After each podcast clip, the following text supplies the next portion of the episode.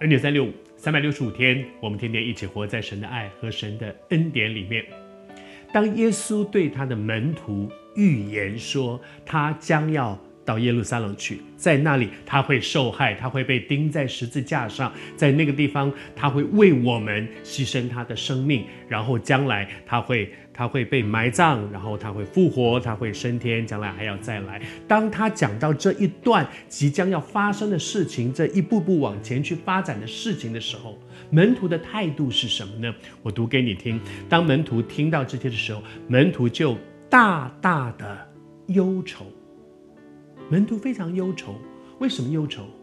因为这跟他们的期待不一样。他们的期待是什么？耶稣是那一位弥赛亚，耶稣的确是弥赛亚，而他们对弥赛亚的认定是什么？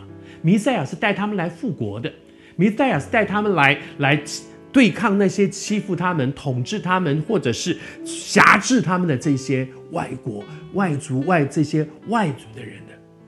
在面对这些的时候，他们对耶稣基督有一个期待，他们是会带我们，好像当年士师时代的那些士师一样，外族欺负他们的士师，其他对他们对抗，哇，他们很期待。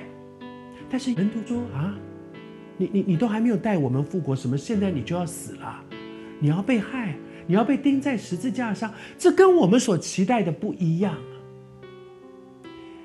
今天我们对。我们的主的期待会不会有的时候跟事情的发展也不一样了？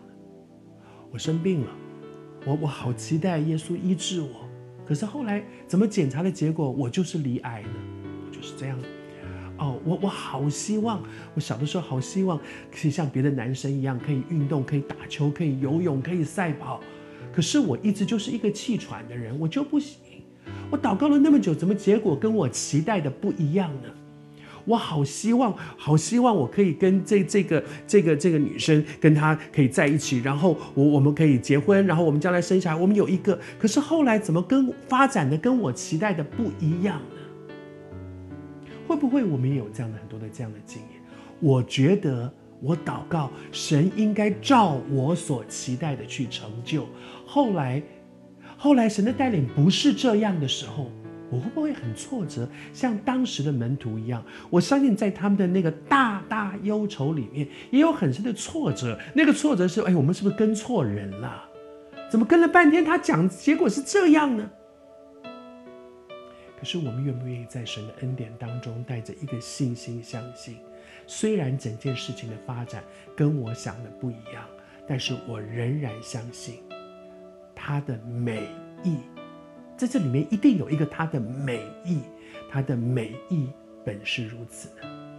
我曾经很多次跟大家分享说，当我们对神有一个祈求、有一个期待的时候，真正的信心是什么呢？